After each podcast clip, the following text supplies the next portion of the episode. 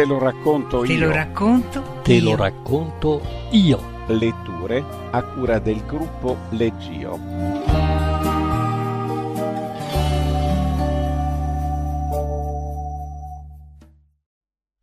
Una chitarra di diamanti di Truman Capote, tratto dalla raccolta Fra i sentieri dell'Eden. Truman Capote è stato uno scrittore, sceneggiatore, drammaturgo statunitense, nato a New Orleans nel 1924 e morto a Bel Air nel 1984. Ebbe la passione per la scrittura fin da bambino e attrasse l'attenzione dei critici con un suo racconto pubblicato quando aveva soltanto 17 anni. Altri suoi racconti sono stati via via pubblicati sulle più note e quotate riviste americane. Molte delle sue opere sono considerate come classici della letteratura americana del Novecento, come Colazione da Tiffany, reso celebre dall'omonimo film di Blake Edwards con Audrey Hepburn, A sangue freddo e L'arpa d'erba. L'ultimo romanzo, Preghiere esaudite, è rimasto incompiuto. I primi capitoli pubblicati da Esquire nel 1975 furono accolti freddamente dalla critica e Capote non si riprese mai da questa stroncatura, entrando a poco a poco in una spirale di droga, alcol e antidepressivi che lo portarono alla morte, avvenuta in California. Legge Donatella Vanghi. La città più vicina dista 20 miglia dalla colonia penale agricola. Molti boschi di pini dividono la colonia dalla città e nei boschi lavorano i condannati. Incidono gli alberi per estrarre la trementina. Anche la prigione è in un bosco. La si scorge in fondo a una strada rossiccia, tutta solchi, col filo spinato che si arrampica sui muri come edera. Là dentro vivono 109 bianchi, 97 negri e un cinese. Ci sono due dormitori, enormi edifici di legno dipinti di verde col tetto di carta catramata. I bianchi ne occupano uno, i negri il cinese l'altro. In ogni dormitorio c'è una grossa stufa panciuta, ma gli inverni sono freddi laggiù e la notte, quando i pini ondeggiano intirizziti e una luce fredda piove dalla luna, gli uomini sdraiati sulle brande di ferro giacciono svegli e i colori del fuoco giocano nei loro occhi. I detenuti che hanno la branda più vicino alla stufa sono personaggi importanti, quelli che sono ammirati o temuti. Il signor Scheffer è uno di loro. Il signor Scheffer, perché così viene chiamato in segno di particolare rispetto, è un uomo magro, dall'aria stanca. Ha i capelli rossicci striati d'argento e il suo viso è scavato, religioso. Non ha carne addosso. Le ossa si stagliano nette sulla pelle e gli occhi hanno un colore scialbo, opaco. Sa leggere e scrivere e sa addizionare una colonna di cifre. Gli altri, quando ricevono una lettera, la portano dal signor Scheffer. Si tratta per lo più di lettere tristi o deprimenti. Molto spesso il signor Scheffer improvvisa messaggi più lieti e non legge quello che sta scritto sul foglio. Nel dormitorio ci sono altri due uomini che sanno leggere. Pure uno di loro porta le sue lettere al signor Scheffer, il quale ricambia la cortesia non leggendogli mai la verità. Personalmente il signor Scheffer non riceve posta, nemmeno a Natale. Sembra che non abbia amici fuori dalla prigione. E in realtà non ne ha nemmeno dentro, cioè non ha amici particolari. Ma non è sempre stato così. Una domenica d'inverno, qualche anno fa, il signor Scheffer stava seduto sulla scala del dormitorio a intagliare una bambola. È un lavoro per il quale è particolarmente dotato. Intaglia le sue bambole in parti separate, poi le mette assieme con pezzi di filo di ferro. Le braccia e le gambe si muovono, la testa gira di qua e di là. Quando è pronta una dozzina di queste bambole, il capitano della colonia le porta in città dove le vende a un grande emporio. In questo modo il signor Scheffer si guadagna il necessario per i dolci e per il tabacco. Quella domenica, mentre stava intagliando le dita di una minuscola mano, un camion entrò nel cortile della prigione. Un ragazzo ammanettato al capitano scese dal camion e si fermò, sbattendo gli occhi allo spettrale sole d'inverno. Il signor Sheffer gli diede appena un'occhiata. Era sulla cinquantina a quei tempi e da diciassette anni viveva nella colonia agricola. L'arrivo di un nuovo prigioniero non poteva impressionarlo. La domenica è giorno di libertà alla colonia e gli altri uomini che stavano passeggiando per il cortile si affollarono attorno al camion. Più tardi Pick X e Goober vennero a parlare con il signor Sheffer. Pick X disse è uno straniero il nuovo, di Cuba, ma ha i capelli gialli. Un accoltellatore, dice il capitano, precisò Goober, un accoltellatore anche lui. Ha ferito un marinaio a Mobile Due marinai, corresse Pic. Ma si trattava soltanto di una rissa di caffè e poi non gli ha fatto male. A tagliare un'orecchia a un uomo secondo te non gli fa male? Gli hanno dato due anni, dice il capitano. Pic X disse ha una chitarra tutta coperta di diamanti. Ormai era troppo buio perché si potesse lavorare. Il signor Scheffer riunì i pezzi della bambola, poi, reggendola per le manine, se la mise sulle ginocchia arrotolò una sigaretta. I pini erano azzurri nella luce del tramonto e il fumo della sua sigaretta indugiò nell'aria gelida che andava facendosi sempre più scura. Il signor Scheffer vide il capitano attraversare il cortile. Il nuovo prigioniero, un ragazzo biondo, lo seguiva pigramente a un passo di distanza. Portava una chitarra adorna di diamanti di vetro che ammiccavano come stelle e l'uniforme nuova gli stava troppo grande. Pareva il costume per una festa della vigilia d'Ognissanti. C'è qualcuno per voi, Scheffer? disse il capitano, fermandosi davanti alla scala del dormitorio. Il capitano non era cattivo. A volte invitava il signor Scheffer nel suo ufficio e discorrevano insieme di quello che avevano letto sul giornale. Ticofeo, disse, come se fosse il nome di un uccello o il titolo di una canzone, questo il signor Scheffer. Fa come lui e tutto ti andrà bene. Il signor Scheffer alzò gli occhi per guardare il ragazzo e sorrise. Gli sorrise più a lungo di quanto avesse intenzione, perché il ragazzo aveva due occhi che sembravano strisce di cielo, azzurri come il cielo invernale, e i suoi capelli erano d'oro come i denti del capitano. Aveva un viso simpatico, vivace, intelligente e guardandolo il signor Scheffer pensò ai giorni di festa, ai periodi di vacanza. È come la mia sorellina, disse Ticofeo, accarezzando la bambola del signor Scheffer. La voce, con il suo accento cubano, era morbida e dolce come una banana.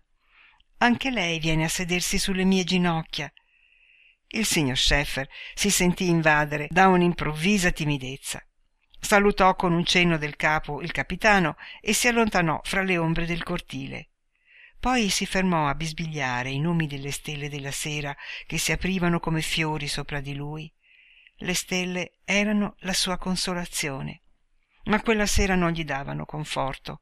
Non gli facevano ricordare che quello che ci accade sulla terra si perde nell'infinito scintillio dell'eternità guardando le stelle pensava alla chitarra ingioiellata e al suo splendore mondano. Del signor Scheffer si poteva dire che in vita sua aveva commesso una sola azione veramente cattiva. Aveva ucciso un uomo. Le circostanze di questo episodio non hanno importanza. Basti dire che l'uomo meritava di morire e che per questo il signor Scheffer era stato condannato a novantanove anni e un giorno. Per molto tempo per anni non aveva pensato a com'erano le cose prima di finire alla colonia agricola. Il suo ricordo di quel tempo era come una casa dove nessuno abita e dove i mobili marciscono. Ma quella sera fu come se le lampade si fossero accese nelle stanze cupe e morte. Tutto era cominciato quando aveva visto Tico Feo avanzare nel crepuscolo con la sua splendida chitarra. Fino a quel momento non era stato solo. Adesso, riconoscendo la propria solitudine, si sentiva vivo e non voleva essere vivo. Essere vivo significava ricordare fiumi scuri dove guizzavano i pesci, significava ricordare la luce del sole fra i capelli di una donna. Il signor Scheffer chinò la testa e il bagliore delle stelle gli aveva fatto inumidire gli occhi. Il dormitorio di solito era un locale triste, soffocato dall'odore stantio degli uomini ed era nudo nella luce di due lampade prive di paralume ma con l'arrivo di Tico Feo fu come se in quella stanza gelida fosse avvenuto qualcosa di tropicale, perché quando rientrò, dopo aver guardato le stelle, il signor Scheffer si trovò di fronte a una scena selvaggia e chiassosa. Seduto a gambe incrociate su una branda, Tico Feo pizzicava la chitarra con le dita lunghe agilissime e cantava una canzone allegra come un tintinnio di monetine. Sebbene la canzone fosse spagnola, alcuni uomini cercavano di far coro e Pickaxe e Guber ballavano insieme. Anche Charlie e Wink ballavano, ma da soli. Era bello sentire gli uomini ridere e quando Tico Feo mise finalmente da parte la chitarra, il signor Scheffer fu tra quelli che si congratularono con lui. La meriti una chitarra così bella, disse. È una chitarra di diamanti, spiegò Tico Feo, facendo scorrere una mano sullo splendore d'avan spettacolo dello strumento. Una volta ne avevo una di rubini, ma questa è migliore. A Lavana mia sorella lavora in un come si dice, in uno di quei posti dove si fabbricano chitarre. Ecco perché ce l'ho. Il signor Scheffer gli domandò se aveva molte sorelle. Tico Feo, con un sorriso, alzò quattro dita. Poi, socchiudendo gli occhi azzurri con aria avida, domandò Signore, mi date una bambola per le mie due sorelline? Prego. La sera seguente il signor Scheffer gli diede le bambole. Da allora fu il migliore amico di Tico Feo. Andarono sempre assieme e in ogni occasione ciascuno dei due teneva presente l'altro. Tico Feo aveva diciotto anni e per due anni aveva lavorato su una nave da trasporto nel mare dei Caraibi. Da bambino aveva frequentato una scuola di suore e portava al collo un piccolo crocifisso d'oro. Aveva anche un rosario. Il rosario lo teneva avvolto in una sciarpa di seta verde che conteneva altri tesori. Una bottiglia di colonia Soir de Paris, uno specchietto tascabile e una carta geografica del mondo. Queste cose e la chitarra erano le sue uniche proprietà e lui non permetteva a nessuno di toccarle. Forse la cosa che ai suoi occhi aveva maggior valore era la carta geografica. La sera, prima che si spegnessero le luci, apriva la sua carta e mostrava al signor Scheffer i luoghi dove era stato Galveston, Miami, New Orleans, Mobile, Cuba, Haiti, Giamaica, Porto Rico, le isole Vergini e i luoghi dove voleva andare. Voleva andare dappertutto, ma specialmente a Madrid, specialmente al Polo Nord. E questo affascinava e insieme spaventava il signor Scheffer. Gli faceva male pensare a Tico Feo sul mare o in paesi lontani. Qualche volta fissava con aria dubbiosa l'amico e pensava ah, un pigro sognatore, ecco che cosa sei. Tico Feo era pigro, è vero. Dopo la prima sera si fece pregare perfino per suonare la chitarra. All'alba quando la guardia veniva a svegliare gli uomini picchiando un martello sulla stufa, Tico Feo piagnucolava come un bambino. Qualche volta si fingeva ammalato, gemeva e si strofinava lo stomaco, ma non otteneva mai nulla con questo sistema, perché il capitano lo mandava a lavorare con gli altri. Era stato aggregato alla squadra addetta ai lavori stradali, insieme al signor Scheffer. Era un lavoro duro, scavare l'argilla gelata e trasportare sacchi pieni di pietre spezzate. La guardia doveva sgridare continuamente Tico Feo perché non concludeva mai nulla. Ogni mezzogiorno, quando giravano le gavette del pranzo, i due amici sedevano vicini. C'erano cose buone nella gavetta del signor Scheffer, perché poteva permettersi di far comprare mele e dolci in città. Godeva a dividere queste le cornie con il suo amico, perché al suo amico piacevano molto. E intanto pensava: Stai crescendo, ti ci vorrà molto tempo prima di diventare un uomo fatto. Non tutti gli uomini avevano simpatia per Tico Feo. Per gelosia o per ragioni sottili c'era chi faceva circolare su di lui voci malvagie, ma Tico Feo aveva l'aria di non accorgersene. Quando gli uomini facevano cerchio intorno e lui suonava la chitarra e cantava le sue canzoni, era chiaro che si sentiva ben voluto Quasi tutti provavano per lui una specie di amore, aspettavano con ansia l'ora che intercorreva fra il termine della cena e il momento in cui le luci si spegnevano. Suona, Tico, gli dicevano, e non si accorgevano che dopo la tristezza era più profonda di quanto non fosse mai stata. Il sonno li scavalcava come un coniglio inseguito e i loro occhi indugiavano pensosi sul fuoco che crepitava dietro la grata della stufa. In breve, Ticofeo ebbe l'onore di un letto vicino alla stufa, accanto al signor Scheffer. Il signor Scheffer aveva sempre saputo che il suo amico era un terribile bugiardo, ma lui non cercava la verità nei resoconti delle avventure di Ticofeo, delle sue conquiste, dei suoi incontri con personaggi famosi. Gli piaceva ascoltarli come racconti, di quelli che si leggono nelle riviste, e gli piaceva sentire la voce esotica del suo amico che bisbigliava nelle tenebre, a parte il fatto che non univano i loro corpi e non pensavano di farlo, sebbene queste cose non fossero ignote alla colonia, erano come amanti. Di tutte le stagioni, la primavera è la più sconvolgente. Gli steli escono di forza dalla crosta terrestre indurita dal gelo. Le giovani foglie esplodono dai vecchi rami lasciati a morire. Il vento che sta per addormentarsi si aggira tra il verde appena nato. Al signor Scheffer accadeva la stessa cosa un'esplosione, un tonificarsi di muscoli irrigiditi. Si era alla fine di gennaio. I due amici erano seduti sulla scala del dormitorio, entrambi con una sigaretta in mano.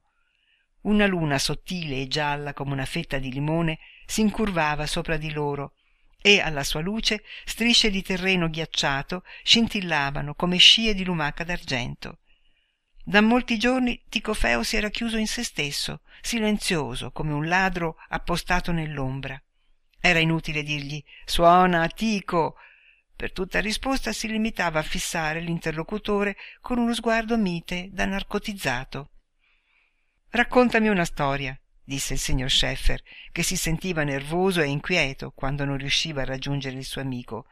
Raccontami di quando sei andato all'ippodromo di Miami.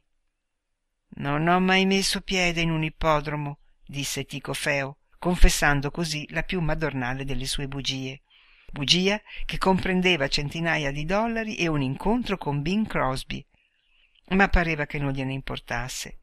Cavò di tasca il pettine e se lo passò imbronciato fra i capelli. Qualche giorno prima quel pettine era stato causa di un rabbioso litigio. Un detenuto Wink aveva affermato che Tico Feo gli aveva rubato il pettine, al che l'accusato aveva ribattuto sputandogli in faccia. Si erano picchiati di santa ragione finché il signor Scheffer e un altro prigioniero non erano riusciti a separarli. È il mio pettine, diteglielo voi, aveva chiesto Tico Feo al signor Scheffer. Ma il signor Scheffer, fermo e tranquillo, aveva risposto che no, non era il pettine del suo amico, una dichiarazione che a quanto pare aveva sconfitto tutti quanti. Oh, per Dio! aveva esclamato Wink. Se c'è tanto attaccato, lasciate che se lo tenga quel rompiballe. Più tardi, con voce perplessa e incerta, Tico Feo aveva detto Credevo che foste mio amico. Lo sono, aveva pensato il signor Scheffer, ma non aveva aperto bocca. Non ho mai messo piede in un ippodromo e non è vero nemmeno quello che ho detto della vedova. Tico aspirò la sigaretta facendone splendere furiosamente la brace e fissò il signor Scheffer con aria pensosa. Dico, avete denaro, signore? Uh, una ventina di dollari, rispose esitante il signor Scheffer, non sapendo dove la domanda potesse andare a parare. Eh, ci si fa poco con venti dollari, osservò Tico senza disappunto. Non importa, troveremo il modo. A Mobile c'è il mio amico Federico. Ci farà imbarcare su una nave non ci saranno guai. Ed era come se dicesse che il tempo si era fatto più freddo. Il signor Scheffer ebbe una stretta al cuore e non riuscì a parlare. Nessuno qui sa correre tanto da prendere Tico. È lui che corre più svelto di tutti. Le fucilate corrono più forte, disse il signor Scheffer con voce appena percettibile io sono troppo vecchio, concluse, e la consapevolezza della propria età lo sopraffece come una specie di nausea. Ticofeo non ascoltava.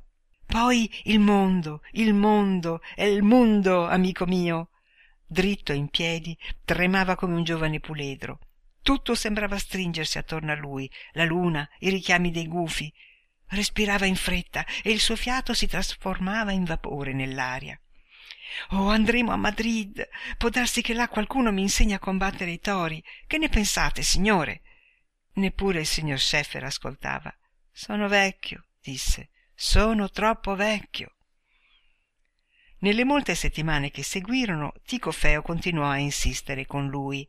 Il mondo, è il mondo, amico mio! E lui aveva voglia di nascondersi.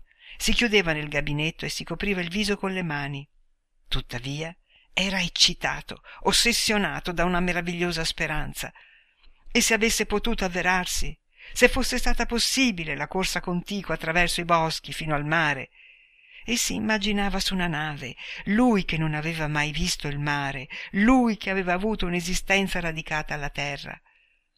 In quel periodo un forzato morì e nel cortile si sentiva preparare la bara. Ad ogni chiodo il signor Scheffer pensava questo è per me, è il mio. Tico Feo non era mai stato più allegro. Bighellonava con la vivacità di un ballerino, con la grazia di un gigolò e aveva una parola scherzosa per tutti. In dormitorio, dopo cena, le sue dita volavano sulla chitarra. Insegnò agli uomini a gridare Olè! e qualcuno di loro faceva volare per aria il berretto. Quando i lavori stradali furono terminati, il signor Scheffer e Tico furono trasferiti nel bosco. Il giorno di San Valentino consumarono il pranzo sotto un pino. Il signor Scheffer aveva ordinato una dozzina di arance in città, le pelava lentamente le bucce si snodavano a spirale e dava gli spicchi più sogosi al suo amico che era orgoglioso di sapere sputare i semi così lontano a tre metri buoni era una giornata bellissima e fredda chiazze di sole si muovevano attorno a loro come farfalle e il signor Scheffer, che amava lavorare con gli alberi, si sentiva confuso e felice. Poi Tico disse Quello lì non saprebbe prendere una mosca nemmeno se gli volasse in bocca alludeva ad Armstrong, un uomo dalle spalle quadrate e dalle guance da bulldog che sedeva stringendo il fucile tra le ginocchia. Era la guardia più giovane e si trovava alla colonia agricola da poco tempo. Ah, non lo so, disse il signor Scheffer. Aveva osservato Armstrong e aveva notato che, come molte persone grasse e vanitose, la nuova guardia si muoveva quasi con leggerezza. Potrebbe anche essere un tipo che inganna. Può darsi che sia io a ingannare lui, replicò Tico Feo e sputò un seme d'arancia in direzione di Armstrong. La guardia lo fissò aggrottando la fronte, poi soffiò nel fischietto. Era il segnale di tornare al lavoro. Nel corso del pomeriggio i due amici ebbero ancora occasione di trovarsi assieme, quando inchiodarono i recipienti per la trementina a due alberi vicini. Sotto di loro, a breve distanza, un ruscello turbinoso e poco profondo correva serpeggiando fra gli alberi in acqua non si lascia traccia né odore disse ticofeo assorto come se ricordasse qualcosa che aveva udito. Noi corriamo nell'acqua. Quando si fa scuro ci arrampichiamo su un albero. Va bene signore? Il signor Scheffer continuò a battere col martello ma la mano gli tremava e il martello gli calò sul pollice. Fissò l'amico con aria stupita. Il suo viso non mostrava tracce di dolore e non si portò il pollice alla bocca come avrebbe fatto chiunque altro. Gli occhi azzurri di Tico Feo si dilatarono come bolle di sapone e quando disse con voce più sommessa del fruscio del vento tra i pini Domani, quegli occhi furono tutto ciò che il signor Scheffer riuscì a vedere. Domani, signore? Domani, disse il signor Scheffer. I primi colori dell'alba si allungarono sulle pareti del dormitorio e il signor Scheffer, che era riuscito solo ad appisolarsi qualche minuto, sapeva che anche Tico Feo era sveglio. Con gli occhi stanchi di un coccodrillo osservò i movimenti dell'amico nella branda vicina. Tico Feo stava svolgendo la sciarpa che conteneva i suoi tesori. Per prima cosa prese lo specchio tascabile si ammirò per qualche minuto con grave compiacimento si lisciò i capelli e se li pettinò come se si preparasse ad andare a una festa poi si mise al collo il rosario non aprì la bottiglia di acqua di colonia e non toccò la carta geografica mentre gli altri uomini si vestivano si sedette sull'orlo della branda e accordò la chitarra. Era strano perché doveva sapere che non l'avrebbe suonata mai più. Le strida degli uccelli seguirono gli uomini attraverso i boschi affondati nella nebbia mattutina. Camminavano in fila a gruppi di quindici e in fondo a ogni fila c'era una guardia il signor Scheffer sudava come in una giornata torrida e non riusciva a tenere il passo con l'amico che gli camminava davanti facendo schioccare le dita e fischiando agli uccelli Avevano stabilito un segnale fra loro. Ticofeo doveva chiedere il permesso di allontanarsi e fingere di andare dietro a un albero, ma il signor Scheffers non sapeva quando l'avrebbe fatto. A un dato momento un altro uomo chiese di allontanarsi. Sebbene si fosse accorto subito che non era la voce del suo amico, il signor Scheffer si sentì stringere la gola dal panico come da una corda. Mentre il mattino scorreva, lento, c'era un tale ronzio nelle sue orecchie che aveva paura di non sentire il segnale quando fosse venuto. Il sole si arrampicò fino al centro del cielo. È soltanto un pigro sognatore, non lo farà mai, pensò il signor Scheffer, e per un momento osò credere che fosse proprio così. Ma prima si mangia, disse Ticofeo con aria pratica, quando si sedettero con le gavette sul pendio che dominava il ruscello. Mangiarono in silenzio come se fossero stati in collera, ma, quando ebbero finito, il signor Scheffer sentì la mano dell'amico chiudersi sulla sua in una stretta affettuosa. Signor Armstrong, posso allontanarmi? Il signor Scheffer aveva visto un albero di gomma dolce vicino al ruscello e stava pensando che presto sarebbe stata primavera e che avrebbe avuto gomma dolce da masticare. Una pietra tagliente gli squarciò la mano mentre si lasciava scivolare nell'acqua giù per il pendio viscido della riva. Si rialzò e cominciò a correre. Aveva le gambe lunghe, riusciva quasi a tenersi alle calcagna di Tico Feo e geyser di acqua gelata si levavano intorno a loro. Nel bosco le grida degli uomini echeggiavano cupe come voci in una caverna ed esplosero tre fucilate, tutte troppo alte, come se la guardia avesse mirato a uno stormo di anatre selvatiche. Il signor Scheffer non vide il ceppo che giaceva di traverso nel ruscello. Credeva di correre ancora e le sue gambe battevano a vuoto nell'acqua. Era come una tartaruga rovesciata sul dorso.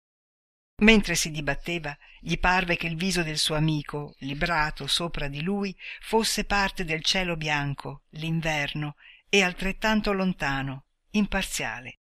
Quel viso rimase sospeso un attimo sopra di lui come un colibrì, ma il signor Scheffer ebbe tempo per vedere che Tico Feo non aveva mai desiderato che lui ce la facesse, non aveva mai creduto che ce l'avrebbe fatta, e ricordò di aver pensato una volta che ci sarebbe voluto molto tempo prima che il suo amico diventasse un uomo.